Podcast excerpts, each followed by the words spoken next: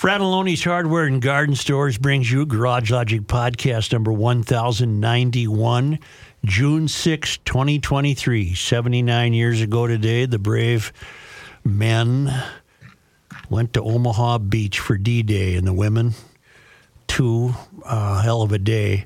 97 degrees on this day in 2011. 36 degrees on this day in 1897. I hope now that the swimming season has begun, you've reached out to Aquacide. They have a complete line of products that are, keep your swimming beach free of weeds and algae and all the junk the kids don't like. These products are made in White Bear Lake. They work quickly and they're easy to use. They're registered with all the get this appropriate authorities. Oh. There's no need to let weeds overtake your lake or pond this summer. Call Aquacide today. They'll help you identify your weed problem and make sure your place looks great all summer long. Call Aquacide at 1 800 328 9350 or go to aquacide.com. Thank you. And now, from the mayor's office above the boathouse on the east shore of Spoon Lake, it's Garage Logic with Chris Reuvers manning Technology Corner, Kenny Olson from the Krabby Coffee Shop, John Heidt in the newsroom, and of course, the rookie. Here is your flashlight king, fireworks commissioner, and the keeper of common sense, your mayor, Joe Soucheray. Hi, everybody. Everybody wants me to comment. Everybody. Look at me All these people, exaggerating. oh, the masses. Look at me. Look at me He must speak. exaggerating. no, I got a few emails from people making sure I saw the story of the uh, transgender fellow who uh, successfully has gotten an assignment now to a woman's prison. And yeah, I saw the story. We're all aware of it. It's an imperfect science We're giving him 500 grand too. and uh, we we're going to pay him the taxpayers. We're going to get his surgery. Uh, well, you're on the hook for his surgery, Yep. and then you're you're on the hook for 495 grand because he was treated poorly by the men at Moose Lake Prison. What did he They do? they hurt his feelings. I think he's in on a drug deal Okay. And he'll locate. Uh, we have entered into a contract, apparently, uh, given this last legislative session, to pay for uh, these guys who want to become a women. In this case, I guess we have to pay for it. Well, that's uh, that's all I'm going to say about it because I find it terribly boring. I don't give a hoot. Well, he's one hundred percent playing the the system. He's just playing a game, Yeah, to the tune of uh, enriching himself. Right? Uh, The game worked for him. Right, and they're too stupid to see that. Well, you know, you got me going now. I, I, I was going to keep this as reference material, but it, it's so apropos to what we're facing. I think I was alerted to this by John Fram. There's a, I think this is a this is a piece by Gary Barnett, who writes, "Communism is not far away." Where did this uh, Where did this appear? And Lew Rockwell's site. Okay. I'm sure Luke Rockwell is a hardcore right winger, but whatever this is is all true. And on this site, Gary D. Barnett has written Communism is not far away. It's as close as Minnesota. A state consumed by socialists, control freaks, and neo Marxism, all in a postmodern communistic political state.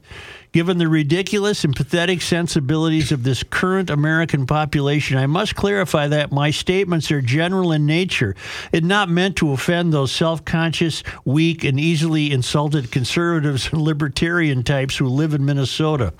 This disclaimer should not be necessary given any amount of individual intelligence or confidence, but everybody in Minnesota should by now be aware of the state of affairs in this communal hellhole of socialism. In case residents in other extremist leftist states such as California, Oregon, New York, Washington, and many others in this now culturally deadened country feel ignored, fear not, as most of you already fully understand the thinking and voting practices of your neighbors. So do not be disheartened for not being singled out. This is in no way whatsoever any endorsement of any state politics of the right or libertarian bent, as all politics, in my view, view are asinine and of no use where freedom is concerned. I am basing this particular conversation on the very recent 2023 Minnesota legislative session conclusion and the list of results completed during this deranged effort and stupidity that brought about this list of changes below. The list of changes is two pages long. We've been through them. We're, we're ahead of the curve on this. Uh, but uh, here's all the stuff they did, and it's just it's all we've done it all. We we've done One it all. Minnesota, you mean? Or one Minnesota. Uh, but then you get to state government spending increases in this time of hyperinflation. It was raised by a ludicrous amount of 40%. Also, increased taxation for gas, fuel, delivery fees for all retail orders and all goods over 100 bucks, vehicle sales tax increases, metro-wide tax increases, free college provided for all families with incomes under 80 grand, free breakfast and lunch to all regardless of income, and increased tax to use of so-called public parks, including more fees for all fishing, boating, and outdoor activities. We should not exclude the new tax for a state run paid leave program that will affect very adversely all employees and employers. And of course, driver's licenses as well as free health care will be issued to all illegal immigrants as well, and at taxpayer expense, of course. I need a license to fish, but illegal immigrants are getting free driver's licenses Yep. and health care. Uh, and then you got your legalized marijuana and blah, blah, blah. This is the America most all of you have allowed to be created and exist. And the policies that will be not only in Minnesota, but in every state and community in the near future, should the people continue to voluntarily accept the state as its God and authority.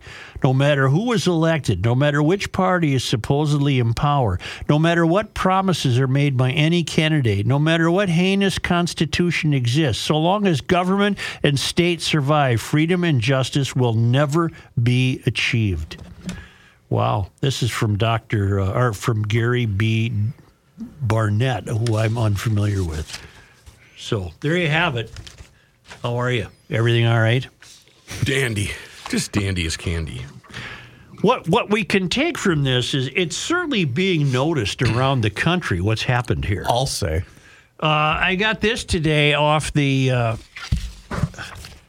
off the local uh, CBS website, the news website. By the way, uh, of all of the local stations that do news, I think CCO has fallen the f- farthest. He Right. farthest or furthest? Farthest time. They've fallen the farthest because they're they're really really lightening the whole deal up. You can get a lot of uh, you know good question. Should I use mosquito repellent or not? It's just full of Oh, oh that BS, oh, yeah. and So it's what- not the equivalent really- of what to have in your car for the winter. There How to you keep go. your pet safe during That's the heat. it. That's it. You got a life jacket for your parakeet. You know, let's go here. Come on. But they had a piece today on their website Barack Obama and the national media taking note of Minnesota's miracle legislative session. Oh my God! It was not. To the likes of Barack Obama and the nation's conventional news gathering institutions, chief among them the New York Times, it's an absolute miracle what happened in Minnesota. Does that tell you the direction of the country? Oh boy. Uh, while Minnesota Republicans aren't happy, many Democrats and Washington columnists say it proves, excuse me, why ele- put out your fires, Canada, why elections matter. Former President Obama recently tweeted to his 132 million followers. If you need a reminder that elections have consequences, check out what's happening in Minnesota an editorial in the Washington Post called the recent legislative session a Minnesota miracle. The New York Times wrote about what a difference between Minnesota and states like Texas and Florida. Here we're adding protections for transgender people, school curriculums, and abortion rights. Well, that's not the case in those dreadful, evil other states. They didn't put dreadful and evil, I did. And now we're learning that people might even want to start moving to Minnesota. Pride Executive Director Andi Otto says that gay and trans families are already on their way. Their bags are packed. Wait, wait till they discover winter in Minnesota. Yeah. Mm-hmm. Oh, boy. Minnesota Republicans, they throw in as an afterthought. Mm-hmm. Minnesota Republicans see it differently. Minnesota's four Republican members of Congress issued a statement saying, and their congressional colleagues are shocked by the Minnesota legislature's extreme agenda. It's extreme. That word is not is not wrong. It's extreme because it was it is the most financially irresponsible legislative session this in the history of the state. And that's not hyperbole. It's not. That's a, that's not an exact. This is the most fiscal irresponsibility this state has ever witnessed. Mm-hmm. And can you can you be surprised when you've elected these fruitcakes that skateboard around the Capitol and don't really give a damn and have never worked and don't know what the hell they're doing?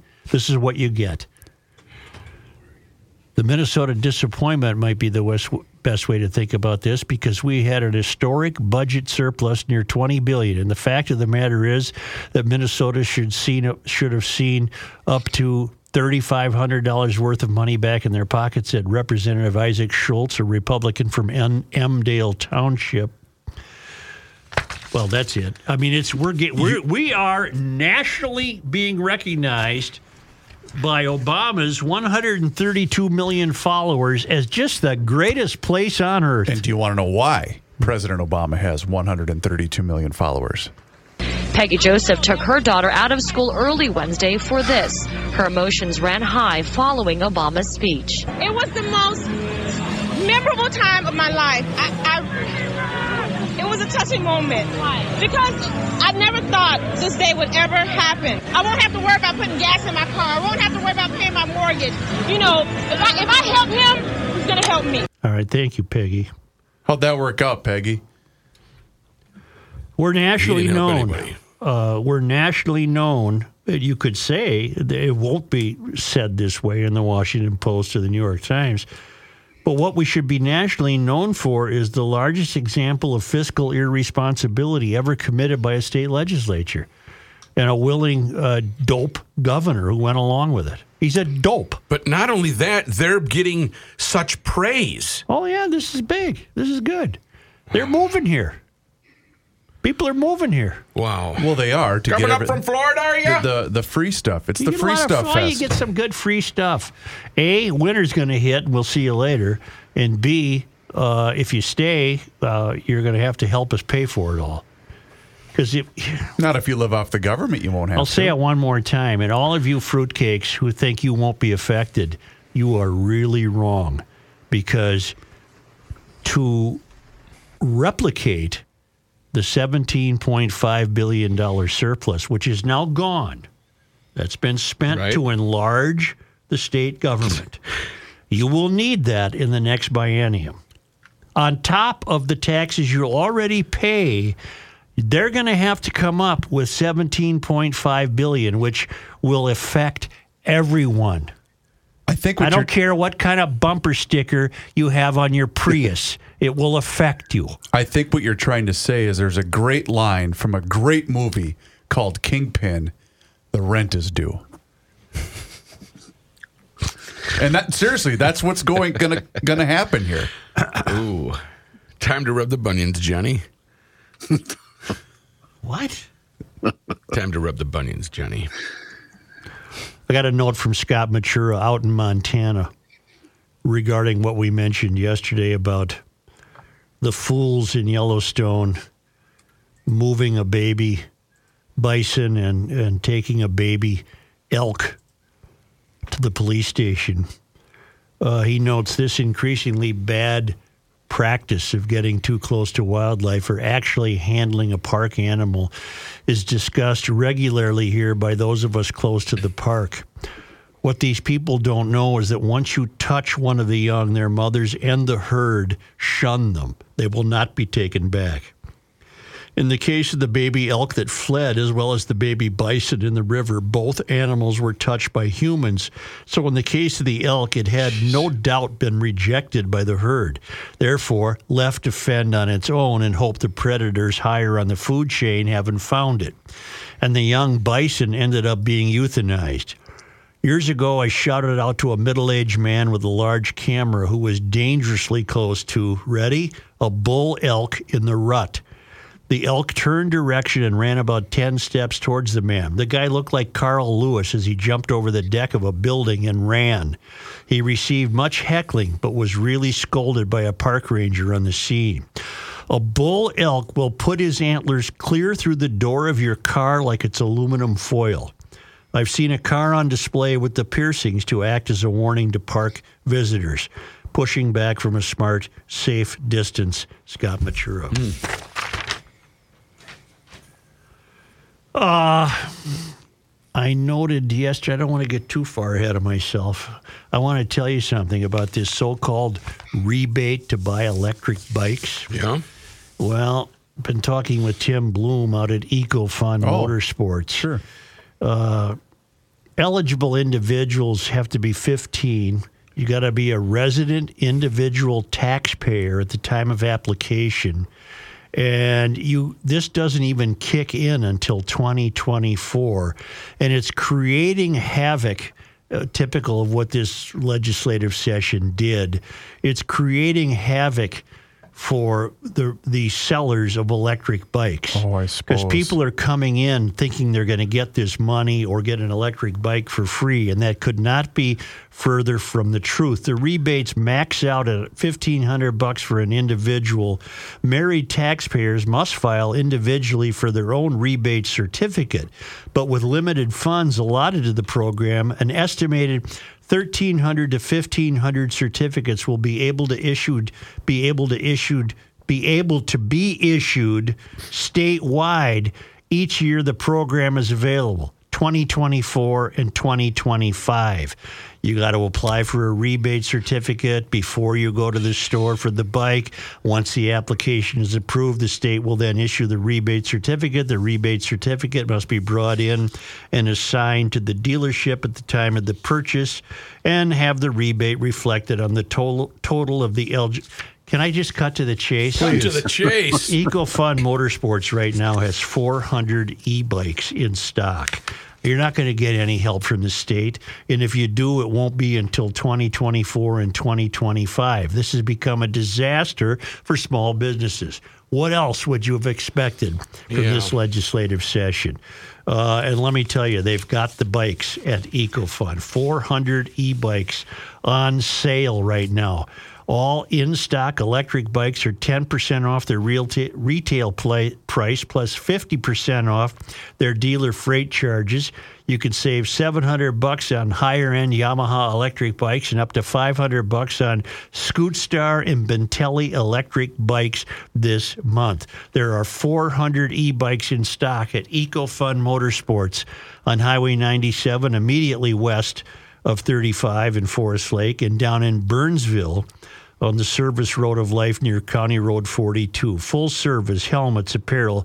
It's a great, great operation. And don't be taken in by this slap together e bike rebate policy, which has accomplished only filling electric bike shops with electric bikes that EcoFund is now being, being making available to you on sale.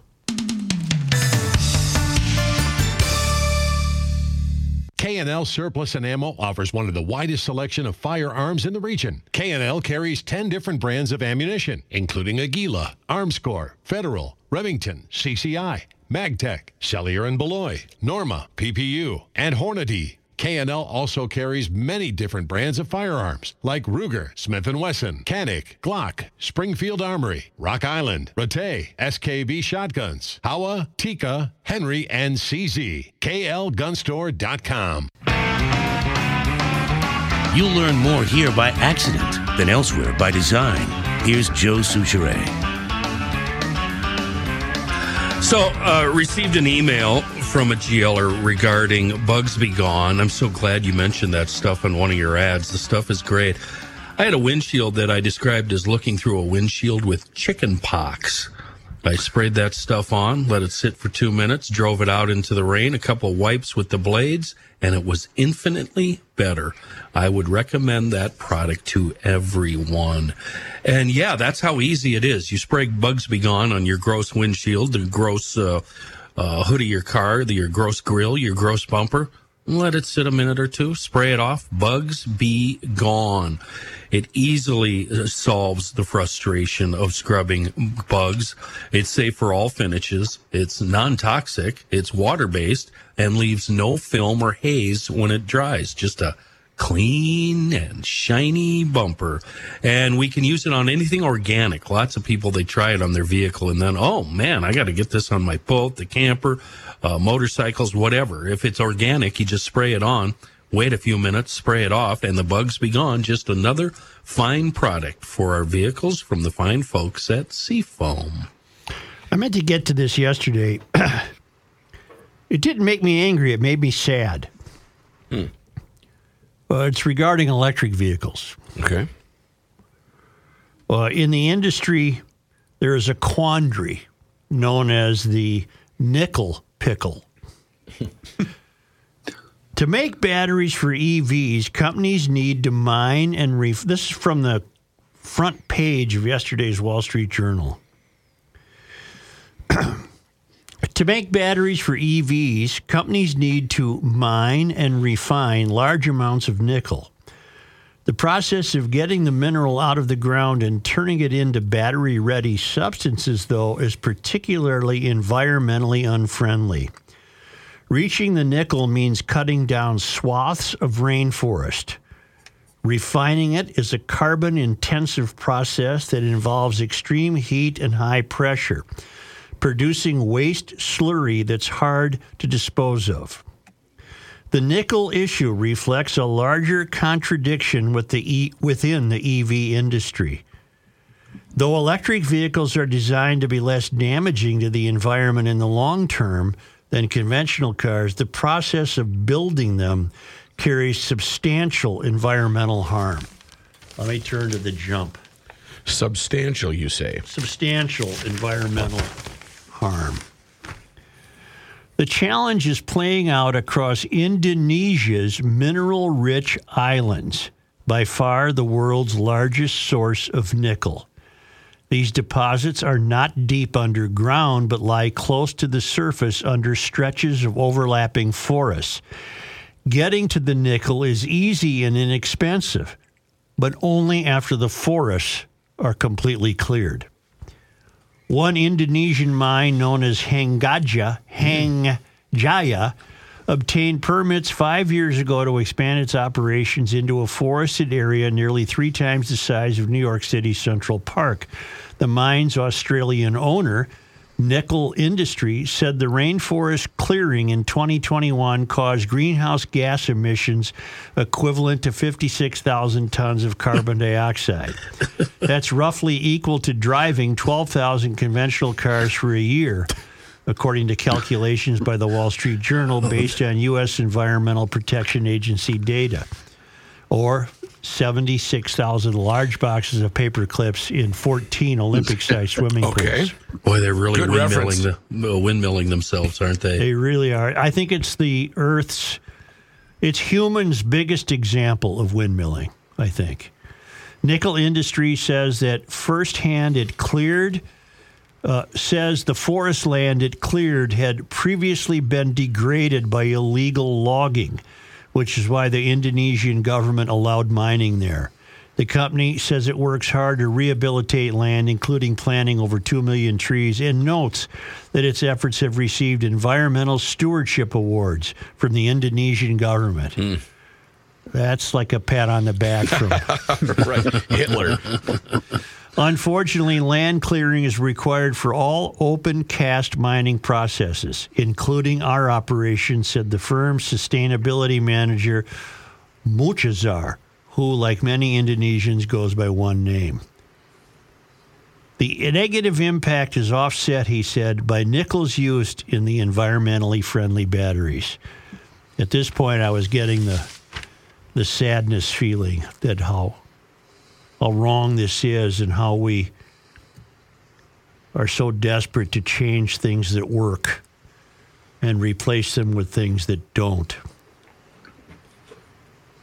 T- Tesla said in an April report that EVs cause more emissions during the manufacturing phase than conventional vehicles, due in part to the process of extracting and refining minerals. The company said it takes less than two years of driving for an EV's total emissions to fall below that of a comparable internal combustion engine vehicle, however. Nickel is responsible for more than a third of the carbon emissions generated for making a common type of battery cell, more than any other mineral or production process.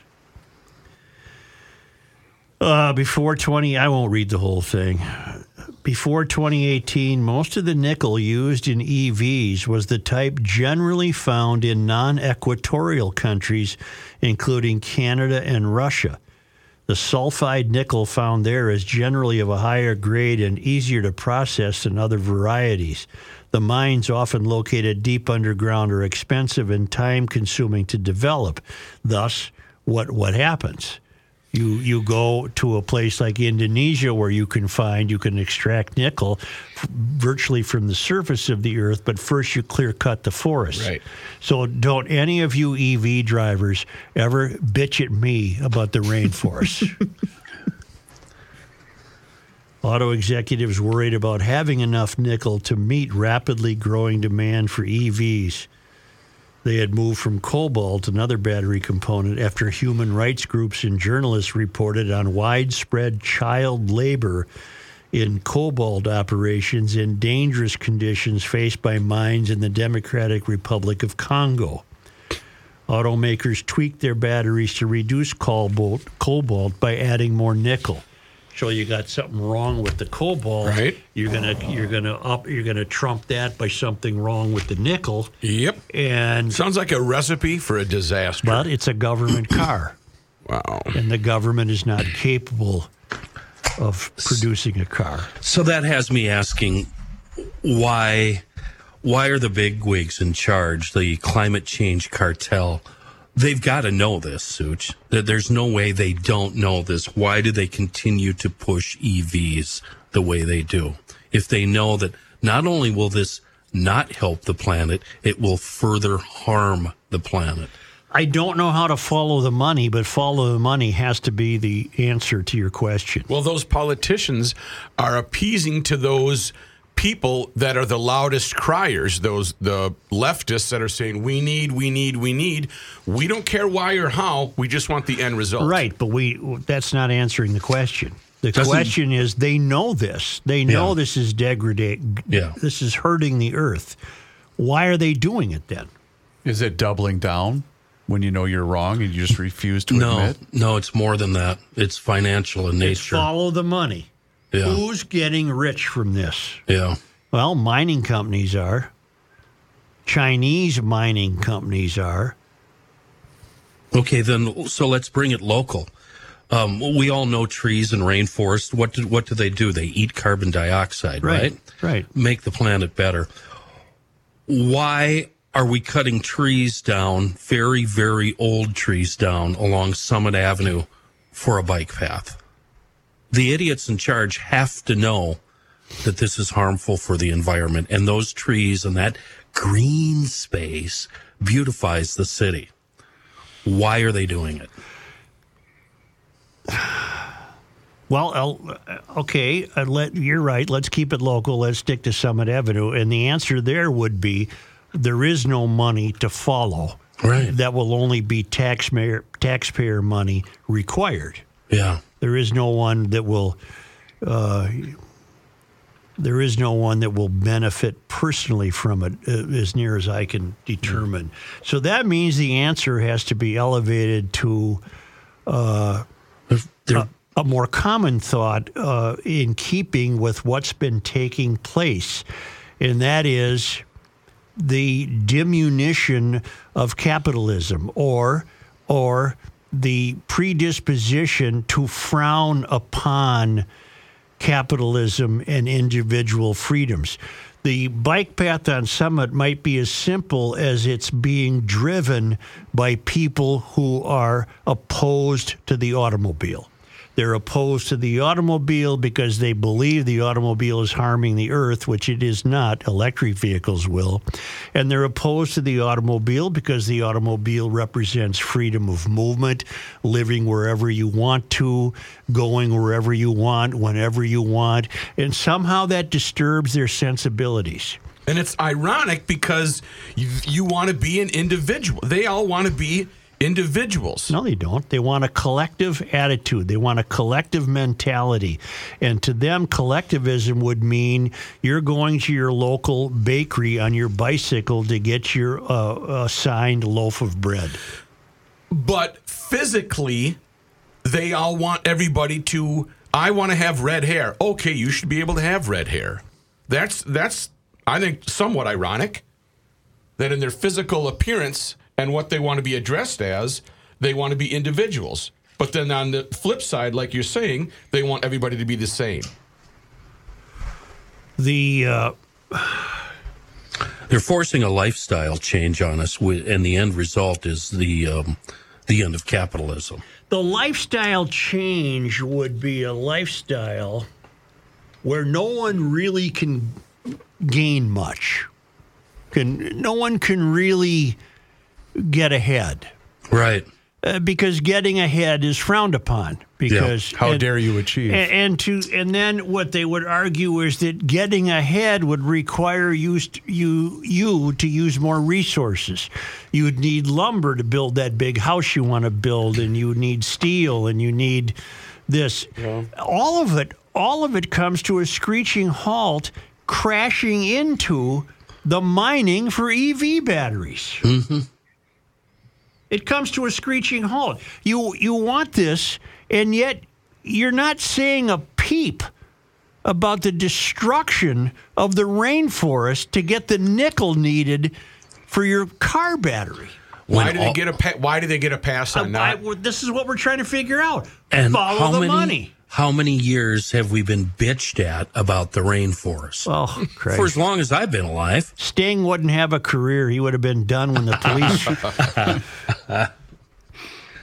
uh, I, I uh, but here, here's an environmental movement, if it exists, that I would happen to agree with. And, Well, and yeah, out of of, common sense, I happen to agree with the idea that I'm finding oil drilling far less intrusive to the earth than mining for minerals. And you, all of you same people who skateboard around the Capitol, you don't want any mines in Minnesota. right. You're constantly opposed to that. Not in my backyard. So, so you're cool with 12 year old kids doing it for no pay Yeah. and health risks? I don't understand this. I, I, I don't understand it. China's domination of Indonesian nickel processing poses risks for Western electric vehicle companies at a time of fraying relations between Washington and Beijing. Last year, the U.S. government declared nickel a critical mineral whose supply is vulnerable to disruption and very limited nickel production operations in the U.S. We have the means in the U.S. to produce enough oil to meet our needs Okay. more than enough. Mm-hmm. And we clamp down on that. We clamp down on that. And we put people and the earth at great risk to produce nickel and cobalt and lithium and aluminum and graphite. What? I don't get. All right. GLers are going to weigh in. I know they will because they're smart people and they think. Where's it's the only answer can be follow the money. Right. It's the only Where's answer. The, where's the money? Who's who? Like you I said, the miners get it. Yep. Okay. and I'm naive if I say, well, what's in it for General Motors? Well, they got to be part of the money trail. What's in it for Ford? They have to. What's in it for any automobile manufacturer? Uh, they also believe they must sell EVs to appease banks, Bingo. which which labor under the stress of being approved by the government Right. for ESG scores. Well, uh, car companies want to sell whatever is hot at the moment too, and the uh, EVs are E- hotter E- than hell. EVs are not hot, and if they are, that's a manufactured heat.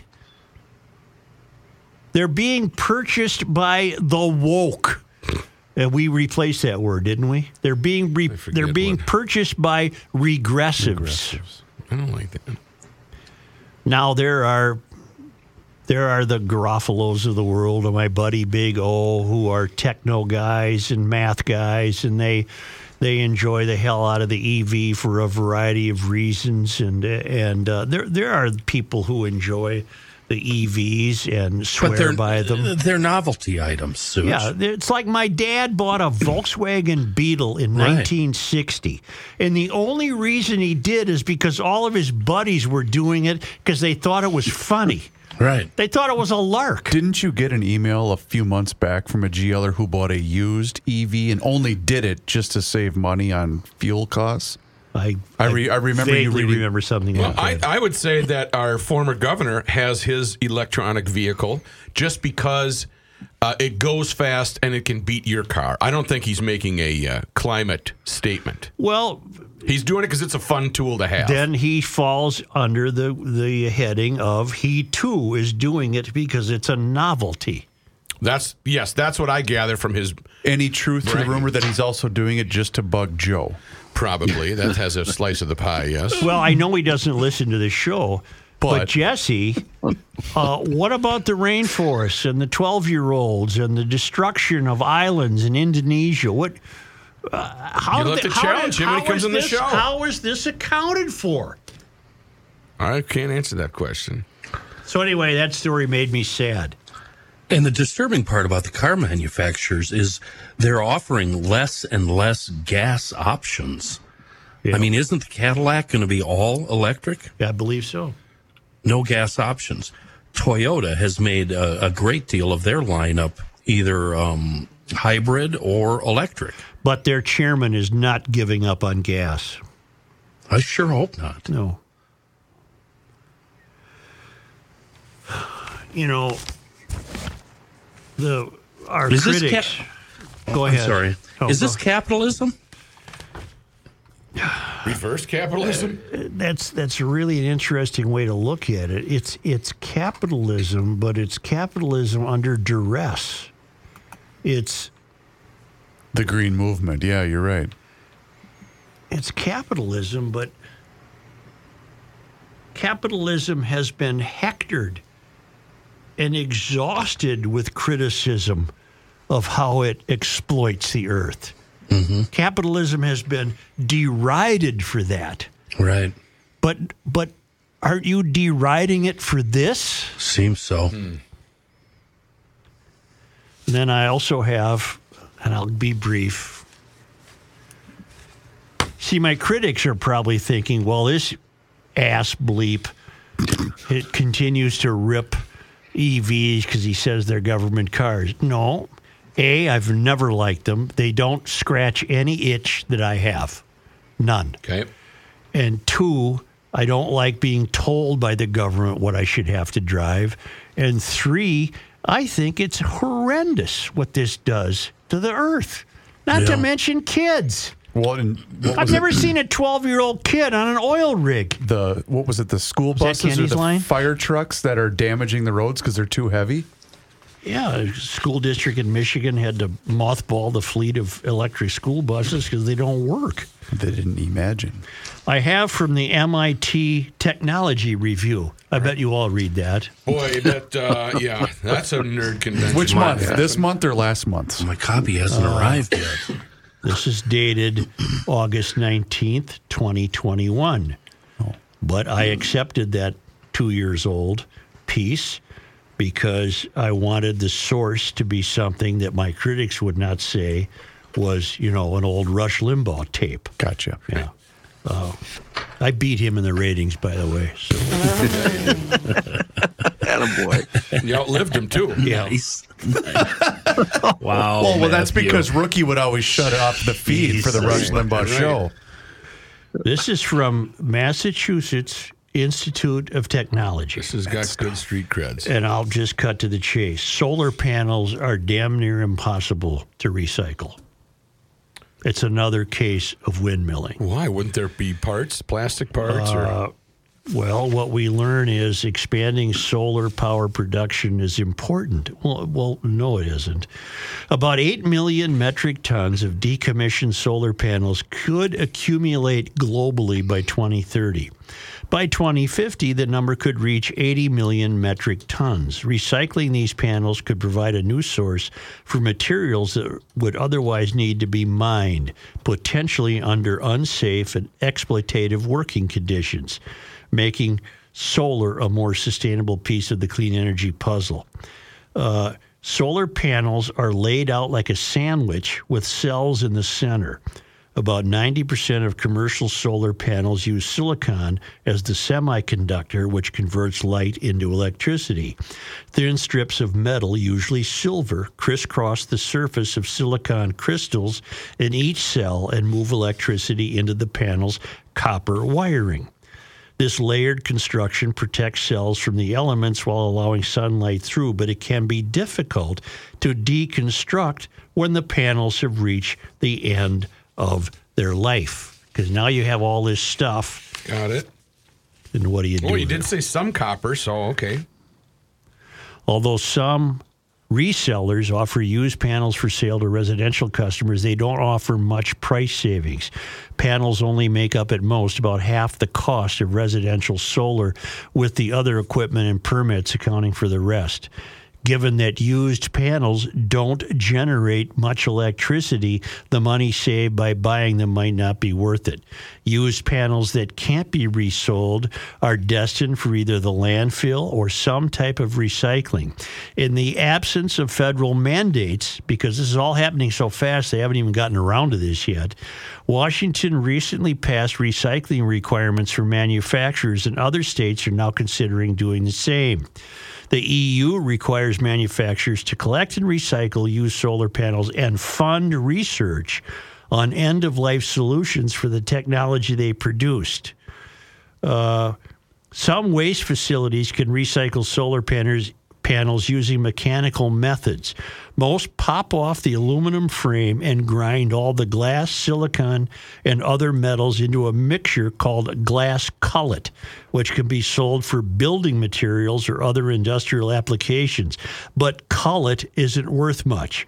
Around $3 for a panel's worth of the mixture. And it's not clear if there will be buyers for all the cullet that would result from recycling many more solar panels. You, so you're not going to see the 1973 rusted out pickup full of uh, Cullets. over of skullets.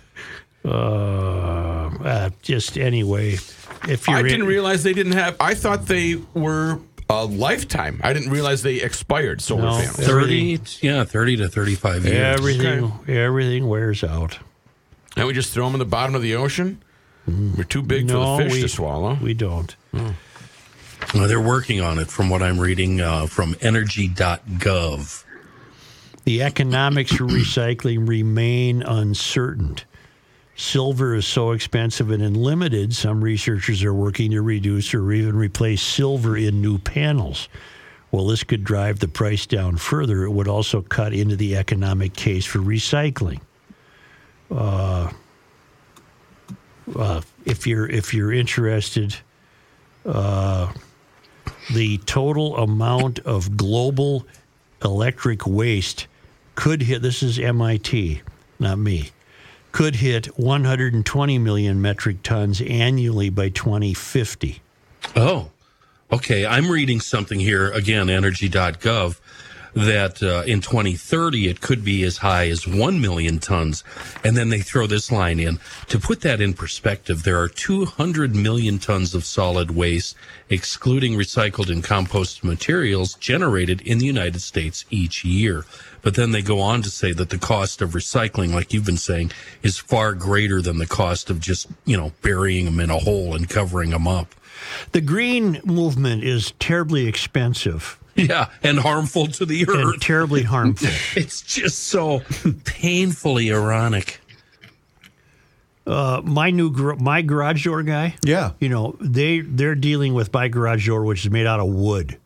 It ain't made out of no cullet, Ah, no, whatever the hell no cullet cullet. is. Come on. Precision Garage Door of the Twin Cities. It's a great operation. Garage doors are heavy. You don't want it falling on your noggin.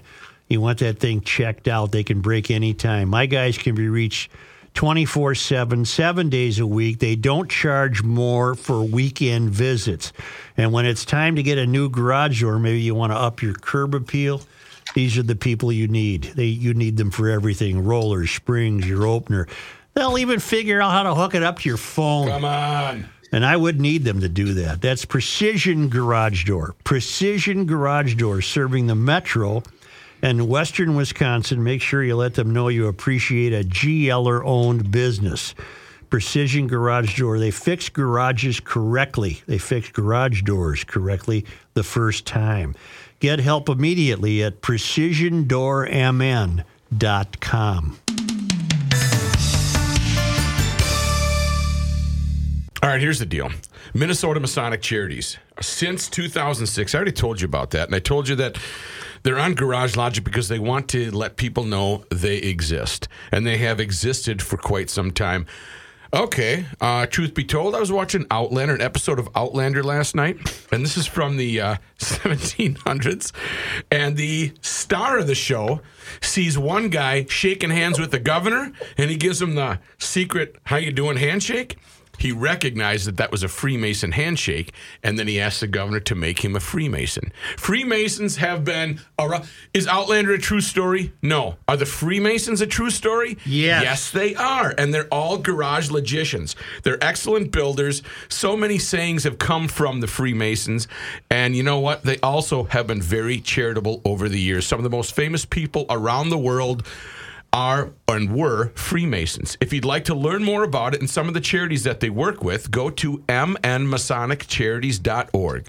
You want to go old school and call them and ask them about their outfit? 952 948 6200. Now, I can honestly say, as featured in the series Outlander, I'll tell you, those Masons and the Minnesota Masonry, they're wonderful, wonderful people. So learn more about the umbrella organization that they run under, Minnesota uh, Masonic Charities, and they're online at mnmasoniccharities.org. Here's a man who spends hours in hardware stores, sifting through the nuts and bolts of life.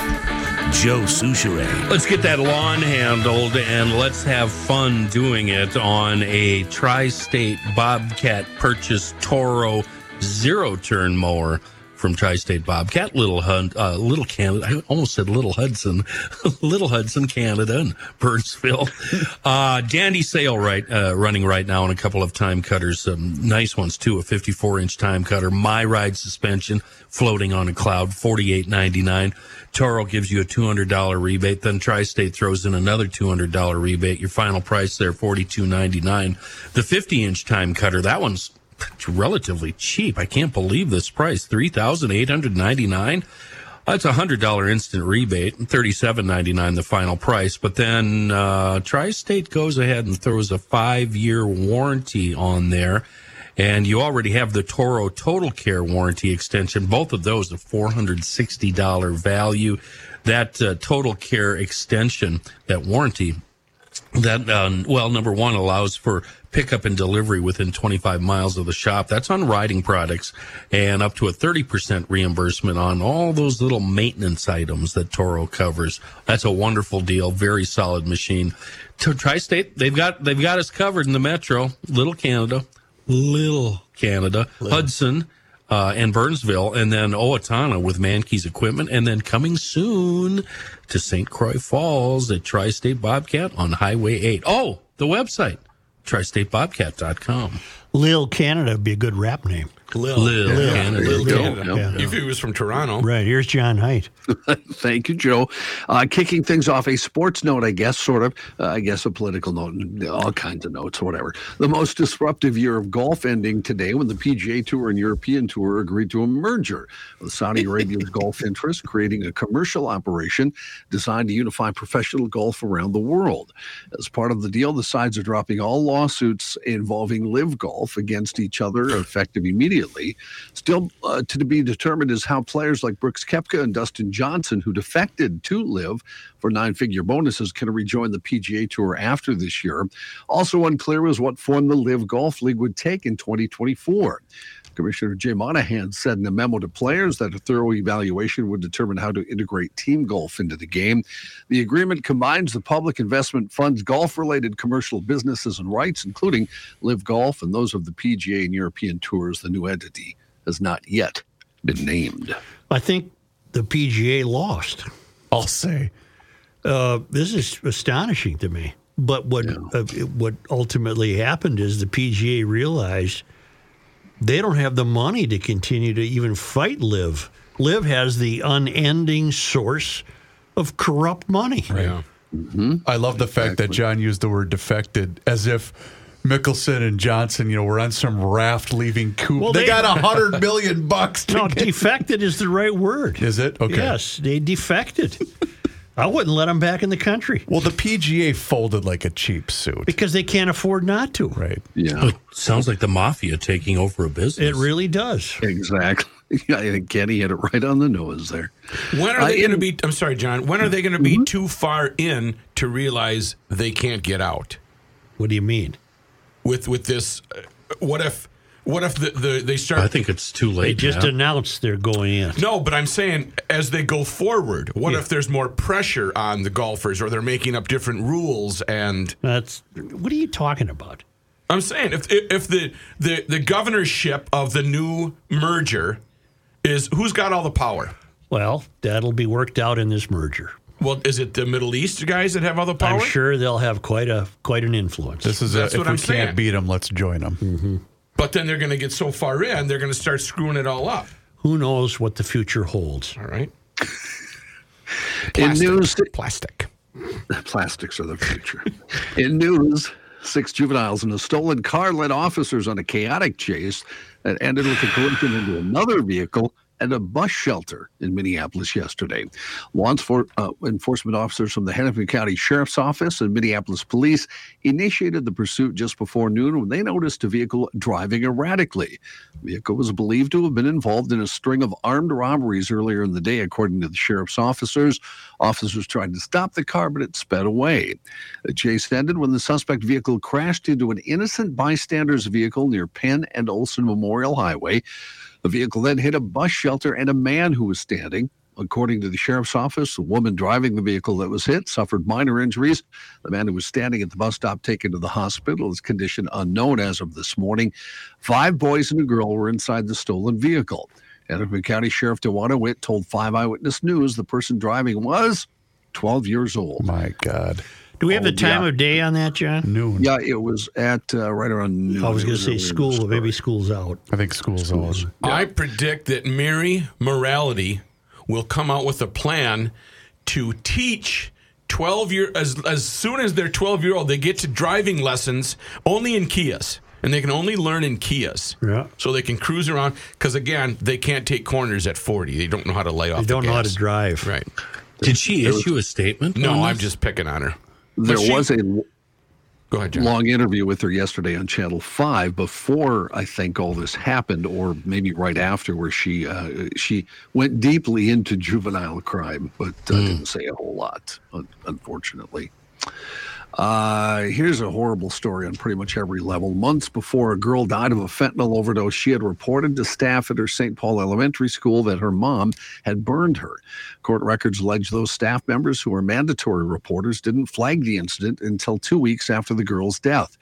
On Monday, prosecutors charged the girl's mom, 27 year old Shantasia Travis, with two separate counts of second degree manslaughter in connection with the death of her daughter, who was born in 2015. According to a criminal complaint, Travis found her daughter unresponsive when she went to wake her up for school on March 31st. Medics pronounced her dead shortly after arriving. Investigators found evidence of drugs throughout Travis's home, including a baggie with suspected crumbs of narcotics, along with straws that contained white residue that tested positive for cocaine.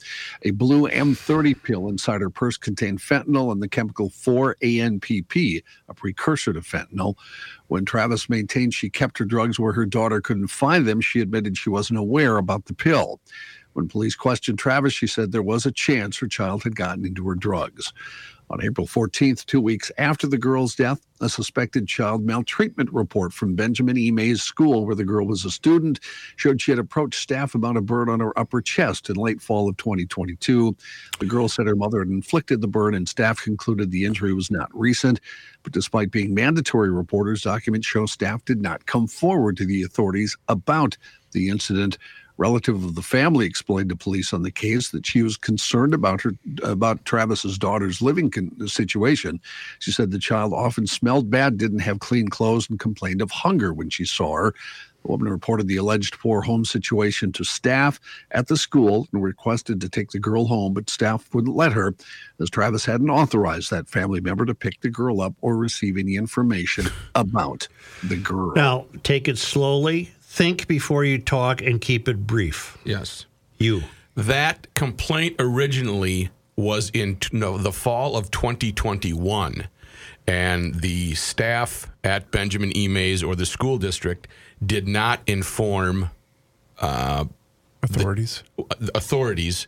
And Who also, were the authorities to be informed? If, if Child they- social workers? Yeah, cigarette. They're supposed to be immediate um, tellers. And nothing happened. And nothing happened and they uh, they blew it. And then this year when john re- talked about the november 22 it looked like an old burn. That's what they checked this fall.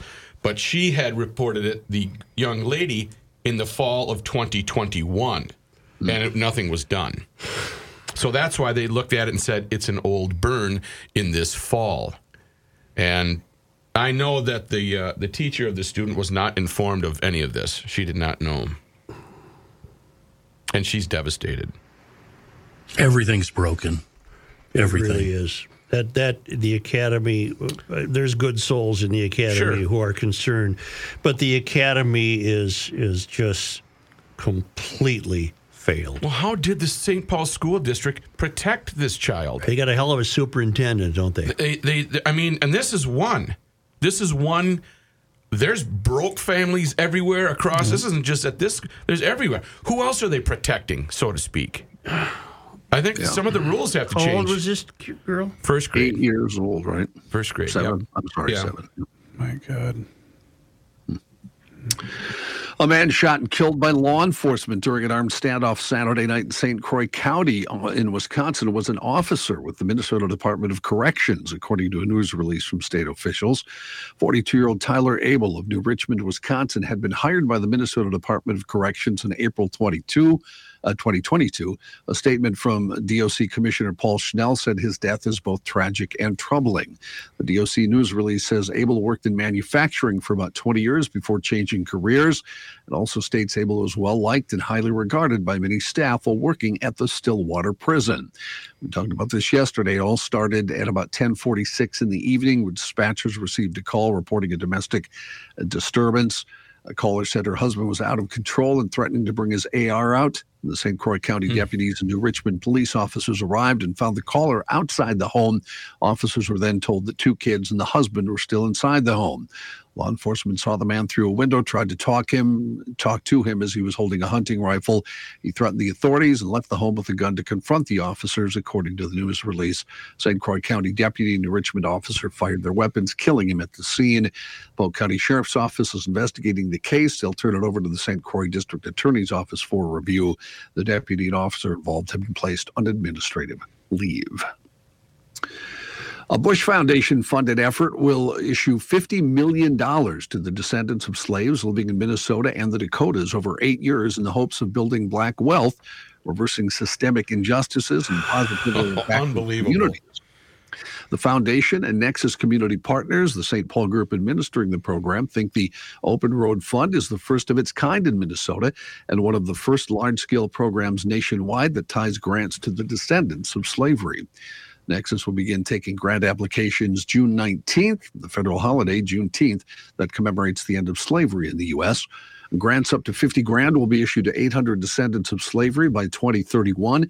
At least half of the grants are expected to land in Minnesota, which has a much larger black population than either.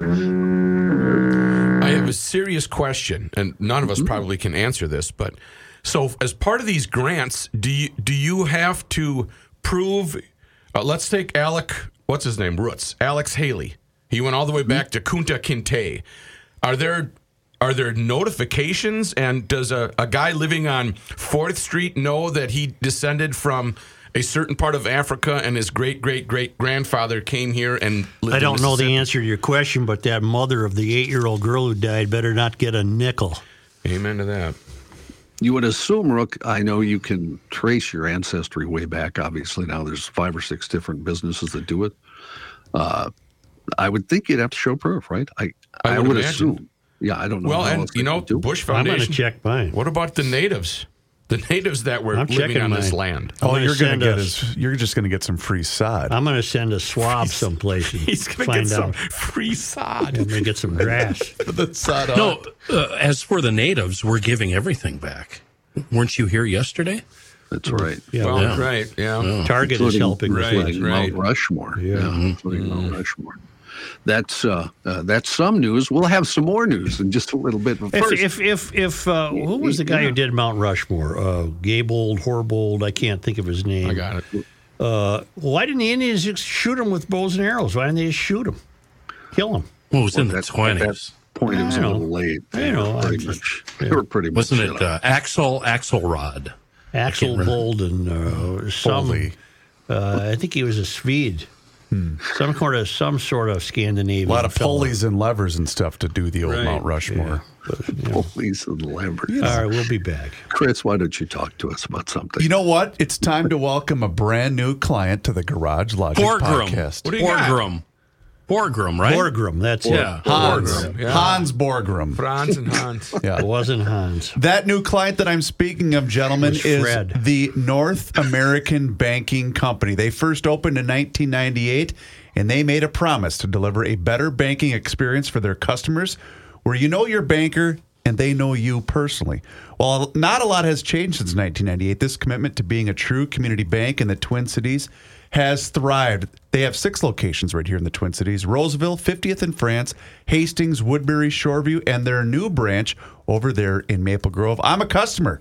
They offer the same online and mobile banking options as the other banks, but with the unparalleled service of a community bank, they are fantastic. North American Banking Company is locally owned and operated, which means, gentlemen, loan decisions are made right here in the Twin Cities.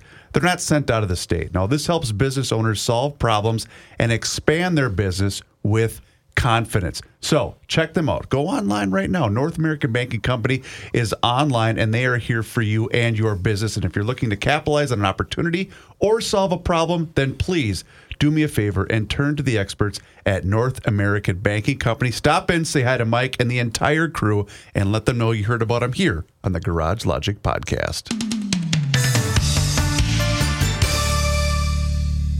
Not a Garage Logic Town Council member? Here's what you're missing. I forgot to tell you guys that we stopped at the uh, Oh, National no. Eagle Center down in uh, I'll, Wabasha. I'll excuse that. Yeah, it was it was really neat. I was the hit of the lobby when I grabbed an eagle puppet and stood up and started singing on Eagle's Wings.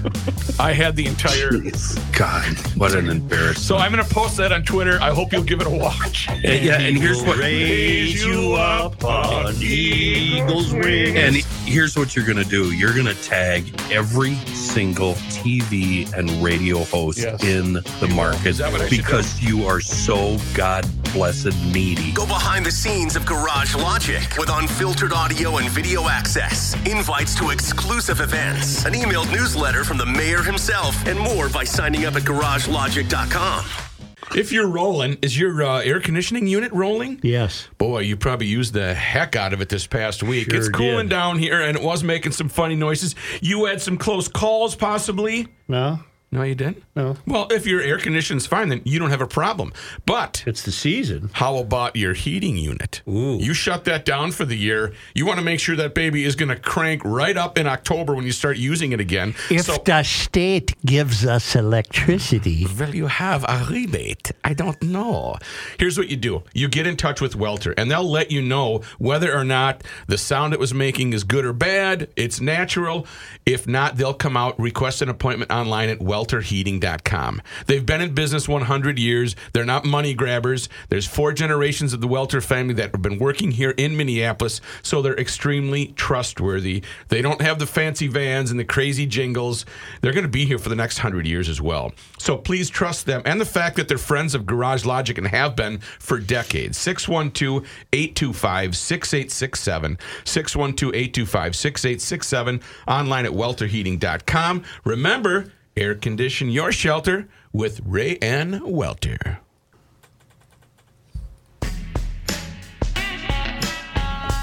Joe Soucheray, the keeper of common sense. Your wildest construction or remodeling dreams can come true. Aim High Construction.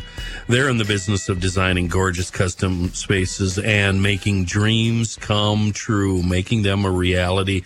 The crew at Aim High will make your vision. Well, uh, you won't believe it. They can handle your exterior, your interior needs for both residential and commercial properties. And that includes, well, includes everything, everything you can possibly think about. Chris, the owner, he is 100% committed to your 100% satisfaction, and they won't stop until that's reached. When you work with Aim High, you get all the prompt, professional, and courteous service that you'd expect from a, an experienced crew. But they also work with the leading brands. They use the best materials available. And uh, they it's high performing solutions, in their words and you'll enjoy the entire process from the beginning to the final cleanup. Get that bid ball rolling right now. Do it today. Get on the schedule. Aim High Construction, MN.com. Discuss your hopes, your dreams, and your project. Again, Aim High Construction, MN.com. In other news, uh, we're only 17 months away, folks. The presidential race for 2024 is heating up. Wow. Chris Christie, Chris Christie, a long shot, but he is announcing today uh, that he is running for the Republican nomination. Uh, Christie, known in recent months mostly for going after former President Donald Trump. Uh, meanwhile, Trump's Vice President Mike Pence filed paperwork with the FEC yesterday. He'll formally launch his bid for the nomination tomorrow in Des Moines. Uh, that would be Pence's 64th birthday tomorrow, and he'll be announcing then. On Monday, North Dakota Governor Doug Burgum released a teaser video called Announcement Preview Change. Okay. Video, video highlights Burgum's roots in Arthur, North Dakota, as well as his accomplishments as a businessman and governor. And uh, he, uh, well, he hits at liberals, then he hits at Pres- uh, President Trump, and he's expected to make an announcement on Wednesday in North Dakota. Uh, so three new Republicans, then uh, well-known leftist commentator and Sacramento native Cornel West announced yesterday he's running for the U.S. presidency. Uh, he's not running as a Democrat or a Republican. Uh, Cornel He's is running. nuts. He's running as an independent. I was, I was kind of like Cornel. He was a little off the wall. Cornel's politics can be described as solidly left wing, having previously announced his support for Bernie Sanders' presidential campaigns. Uh, being hard to pin down, he's also known for his frequent criticism of Barack Obama's presidency. He has a bachelor's degree from Harvard and a master's and PhD from Princeton. He says he'll run as a third party candidate. My guy is Chris Christie right now. I, I don't know how you can't. Doesn't have a chance. Why? Because he's chubby? Chris Christie, because of his appearances on George Stephanopoulos' Sunday morning show, uh, is the real deal. Uh, he's the he's the best candidate running right now. you, It's not you know DeSantis. what? You know what? Clam it up for 17 months. Okay. Oh, we, we can't. Okay, we can't. We can't. the thing is, though, if Trump doesn't get, and he's going to, but if he doesn't get the nomination, he's going to run as an independent, right? Well, he he would kill though any Republicans' chance. That's that's exactly what I'm saying. Is if he doesn't get the nomination, he's going to run and destroy how any is he chance. possibly going to get the nomination? And if you saw the news yesterday, he may be indicted by then. So No, he never will be. Nothing's ever come of any of this, and nothing ever will. I Nothing from ever what- will. What about the from what current president? Yesterday, I think he'll be indicted. No, I don't think What- so. What will he be indicted for, Chris? Really? yeah, really. Falling down. Oh, that Yeah. was bad. Can, That can you was be indicted video. for falling down? Uh, the shipping of migrants to other states is turning into a political football. Governor uh, of California, Gavin Newsom, appeared to threaten his Florida counterpart, Ron DeSantis, with kidnapping charges as a second plane load of migrants arrived via private jet in Sacramento. In Pico, California, a faith based group helping the migrants said the group didn't know they were being taken to California, had been approached by people offering them jobs. California officials are calling it state sponsored kidnapping. Meanwhile, a Texas sheriff's office has recommended a San Antonio area district attorney file criminal charges after an investigation into the transportation in the fall of 49 asylum seekers from Texas to Martha's Vineyard, allegedly on the direction from Florida Governor Ron DeSantis. It's not clear who they would charge at this point. The sheriff's office said at this time the case is being reviewed by our DA's office. The sheriff's recommendation squares with the way Bexar County routinely breaks from the GOP led state in Texas. Bexar district attorney was among those last year who said he would not heed a Texas attorney general's opinion that said gender affirming treatments for kids constituted child abuse. How much longer before we start receiving them? And how much longer after we start receiving them will the governor say, bring them on? Come on, everybody I'm, uh, welcome. I'm, I'm shocked that hasn't happened already. Yeah. A musical death, Astrud Gilberto, the Brazilian singer, songwriter, and entertainer whose English language vocal on the girl from Ipanema made her a worldwide voice of bossa nova, has died at the age of 83. Born in Salvador, Bahia, and raised in Rio de Janeiro, Gilberto became an overnight unexpected superstar in 1964, thanks to knowing just enough English to be recruited by the makers of the Getz Gilberto album, classic bossa nova album featuring Stan Getz and her then husband, João Gilberto. The Girl from Ipanema was a ballad written by Jobim, already a hit in South America. But producer Creed Taylor and others thought they could expand the record's appeal by including both Portuguese and English language vocals. The song has become a jazz standard with hundreds of re recorded versions, some, well, some dreadfully boring when done by less than capable That's a hell of a song, yeah. Are you kidding me? Great song. How do you Jesus God. how do you keep your clothes on when that song comes I give on? I'm- Seriously, I give up on It's an amazing song. It just That's sets it. a good That- that's scene, one doesn't step it? over the line right It sets there. a good scene, doesn't Uh, it? they get you She walking walks on a, by? in a beach. Big Oh, my deal. Got the swimsuit on. Do you like know. Sinatra's version? I don't know. Sinatra's I don't with, know. with Jobim is wonderful. That entire album, Sinatra and Jobim, is just a killer. Uh, you feel I like didn't realize there was a whole album. What feel other like songs? that kind of stuff. I guess it's all right. Jeez, what the hell's You know wrong what- with you, you shirt what- tucker?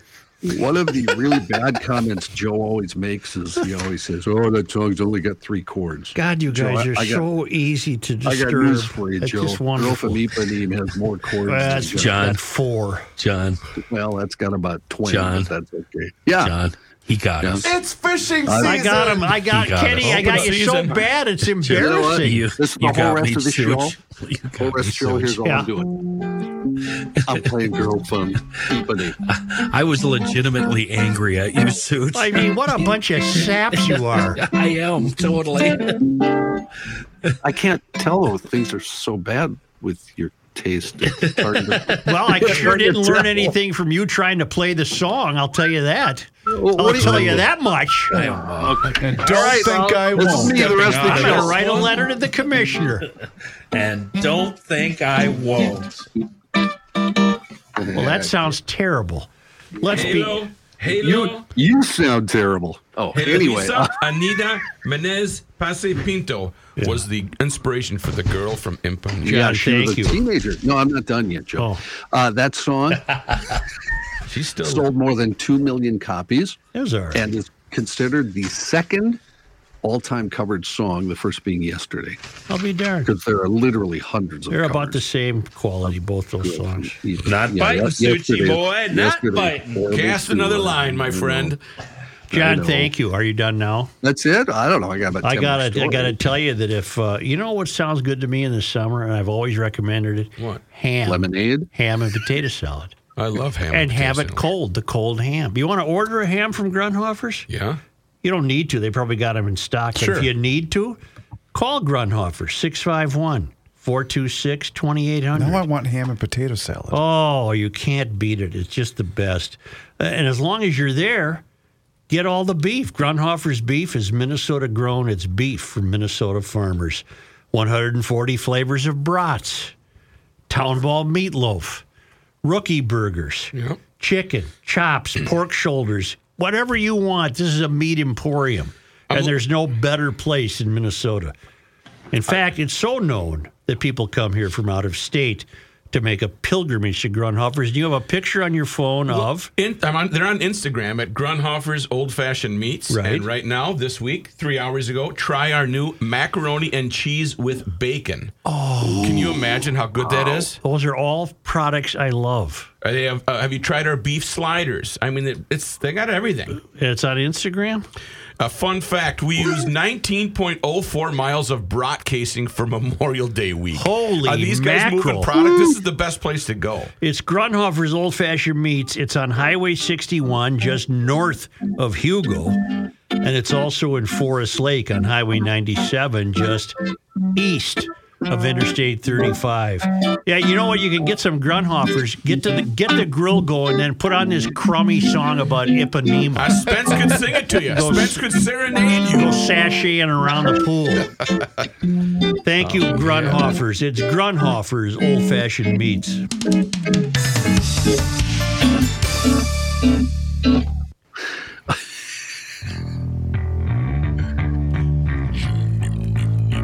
Here's a liner from Rookie. When he really grills, he doesn't stay long. What? uh That's the worst liner I've ever I was, heard. trying, I was trying to really picture was. you next to a grill, and I couldn't. I just couldn't see. Do you, who runs the grill? Uh, Do you run the grill? Uh, a you lot don't of- strike me as a griller. No, we got people for that. Okay. Do you know what season it is officially? Well, tis the season. Mosquito Yes, it is, season. especially when I you're gotta call your grilling. guy. I have to call your guys. So call the best. It's Ray and Mike, GLers, great guys, and they own and operate two franchises of Mosquito Shield. That's their expertise. They don't spray for other bugs. Getting rid of ticks and mosquitoes is their job and their job only. And they use that proprietary blend. You can't go buy this on the shelf at Fratallone's, even though he's tried. Mosquito Shield are the originators of this stuff. They're going to take great care of you in your yard. Jeff Wise, Jeff Wisdorf, he messaged me, mosquito control. I've heard you advertise a mosquito control company, but couldn't find them. Uh, could you tell me who they are? Mosquito Shield. So, Jeff, go online, go to Mo Shield. There's no dash. MoShield.com, Jeff. All you got to do, put in your zip code and you're going to be able to find them. You can also give Kelsey and Mike a call directly at 612 619 1556. You mentioned GL, you get 50 bucks off your service. They also stand behind their work. If for any reason that you need them in between applications, they will do an additional service call at absolutely no charge. I've been a customer of Mosquito Shield for years. They do a fantastic job and it works. Uh, so get get online right now, moshield.com or call them at 612 619 1556. Joe, Only because they come to us. from where? Well, Fernan, Fernandina, the villages, Florida, from the traveling Lymans. It was on this day in 1877. Joe, today is D Day, June 6th. The Minneapolis Baseball Association was organized, and two days later, the team played Fairbanks of Chicago hmm. and won four to three. Hmm. On this day in 1889, 6 Way 6. back. the University of Minnesota Law School graduated its first class, a total of three men. The following year's graduates numbered 45. I would say that then was the beginning of the end. We got too many lawyers. Right. Couldn't find parking. On this day in 1910, June 6th. paper milling in International Falls began as 18 tons of newsprint were manufactured. Paper production remains a major business in International Falls. Hmm. And on this day in 1945, in a horrifying multiple murder, Robert Doan of Matoa or Mattawa, what is that in Minnesota? I think it's Matoa, clubbed to death his wife and three of the four kids. Oh, yikes. He also set fire to the house, killing the remaining child. Jeez Louise. Doan had lost his temper after being fired from his job as a bulldozer operator at the Duluth Williamson Johnson Municipal Airport and then getting into an argument with his wife. His first trial closed with a 9-3 dead closed with a 9-3 deadlock because according to the defense Doan had signed a confession under extreme duress and he later denied the murders during the trial. Hmm. At a second trial, Doan was sentenced to life imprisonment for second degree murder. And that was a dreadful thing to have happened on this day. And that was in uh, 1945. Thank you, GLers. No, thank you. Hey, Pod MN on your smartphone. You looking for maybe a D-Day podcast? I bet that would be very interesting to listen to. Uh, you could probably find something like that on your smartphone. Pod MN. You're not going to find any D-Day videos on the Garage Logic YouTube page, but you will find some that are entertaining. So subscribe to Garage Logic on the YouTube page. Then swing on over to the old garagelogic.com and learn more about the town council. If you're already a member, then you get it. You know what we're talking about. If you're not yet, sign up at garagelogic.com. It's 10 bucks a month or $100 a year. And you get a $10 Fratallone's hardware and garden store gift certificate just for signing up. Plus, you'll be an insider to see what we talk about during the breaks.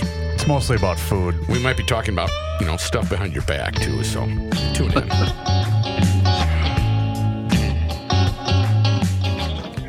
John, it is time once again that we pick up that phone and we make that call to our guy, Mr. Money Talk. Josh Arnold is with us once again here in Garage Logic, and boy, is now the time for you to do the same. So do not delay. Pick up the phone and make the call for that free 48 minute financial consultation by dialing 952 925 5608. That number, once again, is 952 925 5608. You call that number, you get Josh, and you will always get straight talk. You will never get sugar coated advice. And the man himself, Josh Arnold, is on the line with us once again. And today, Josh, it could be all Apple all the time, but you'd also like to touch on a little bit of AI news today. Chris, we'll go with the all Apple all the time. The question came up by many analysts with Apple, and where's the AI? Where's the artificial intelligence? We were counting on that. Up, not there. Sell the stock. All the news about Apple is already in the stock. Downgrade. Sell Apple. For those of you who've been listening to me for, I'll say, years and, and decades, you know that Apple is not only my favorite stock, it's also the largest position in my account and my clients' accounts. I have stopped trading Apple back in 2007 before numerous splits. During that period of time, Apple has gone up and down, up and down, a few times losing as much as 50% of value, only to regain that and more as new products and new innovations have come out. Yes, I know analysts have said Tim Cook is not an innovator. He's just a dull old guy, still a caretaker of Steve Jobs' vision. I beg to differ with you only because the value of Apple has increased exponentially more under Tim Scott's leadership than under Steve Jobs. And lack of innovation, well, just because the phone or the watch, the iPad is not in a new box does not mean there is a lack of innovation. Far from it. Do all Apple's products generate billions and billions of dollars? No. And I think that is what disappointed numerous analysts and, uh, we'll say, hangers on who went to the or to Apple's Worldwide Development Conference that started yesterday. And Apple brought out their virtual reality augmented reality headset that won't go on sale until 2024, which uh, and it will cost about $3,500 in its first iteration. Analysts, I'm not going to say they all panned this device. Some saying, well, it's not a product for the masses, it's product for the privileged few. But I just looked and said, this product is really maybe should have been introduced not at the beginning of the conference, but more at the end of Tim Cook's uh, keynote or even at the end of yesterday's session with, and one more thing. And I think that might have gotten a little bit more of a kick than it did yesterday. That said, this virtual reality headset introduced during the Worldwide Developers Conference does give developers a long lead time to start developing applications for this, this product. One of the failures of a Meta's virtual reality headset, lack of applications and programs. Well, Apple's starting right right away, previewing this at a worldwide developers conference, giving the developers plenty of time to develop some applications that could actually will extend Apple's ecosystem even further. Then an old friend of Apple, former board member Bob Iger of Disney, came on to the scene and said, "Guess what? Disney is going to be on that virtual reality, augmented reality headset offering whatever Disney does offer. That is a huge endorsement for this headset. That's it. It's not going to be a big seller when it comes out in 2024. I don't think it's ever going to be a big seller, but again, I say it adds to Apple's ecosystem. Additionally, some of the other, we'll say, innovations or move forwards uh, with Apple at this conference was a new iOS platform which allows you to do more things with your watch and iPhone. Big stuff. Plus, introduction of the new Macintosh Pro that's going to be powered by Apple's own silicon. That puts an additional hurt onto Intel and is a little bit of a plus for Taiwan Semiconductor. I'm still looking at revenues going, continuing to go forward, more people adopting products, services from Apple. And bear in mind, they're still making inroads into India, one of the largest population bases around. Yes, of course, India is not as rich as the United States or rich of par- as rich as parts of China. Apple, of course, will design products and price points for them. I still maintain my $250 price target on Apple. And one more thing. No, Apple did not specifically mention artificial intelligence. They talked about machine learning. Ah, well, you have to think a little bit because machine learning is, of course, artificial intelligence. Very good advice, Mr. Money Talk. You heard him, GLers. Now's the time for you to pick up the phone and make the call for that free 48 minute financial consultation by dialing 952 925 5608, where you're always going to get straight talk and never sugar coated advice. Josh, once again, thank you so much for the time and the chat. Have a great rest of your day, and we'll do this again on Thursday. You got a deal. Thanks, Chris. Investment services offered by Josh Arnold Investment Consultant LLC, a security investment advisor. Performance is no guarantee of future results. All investments involve risk. All comments and opinions are Josh Arnold's and do not constitute investment advice. Chris Reuvers is a paid endorser.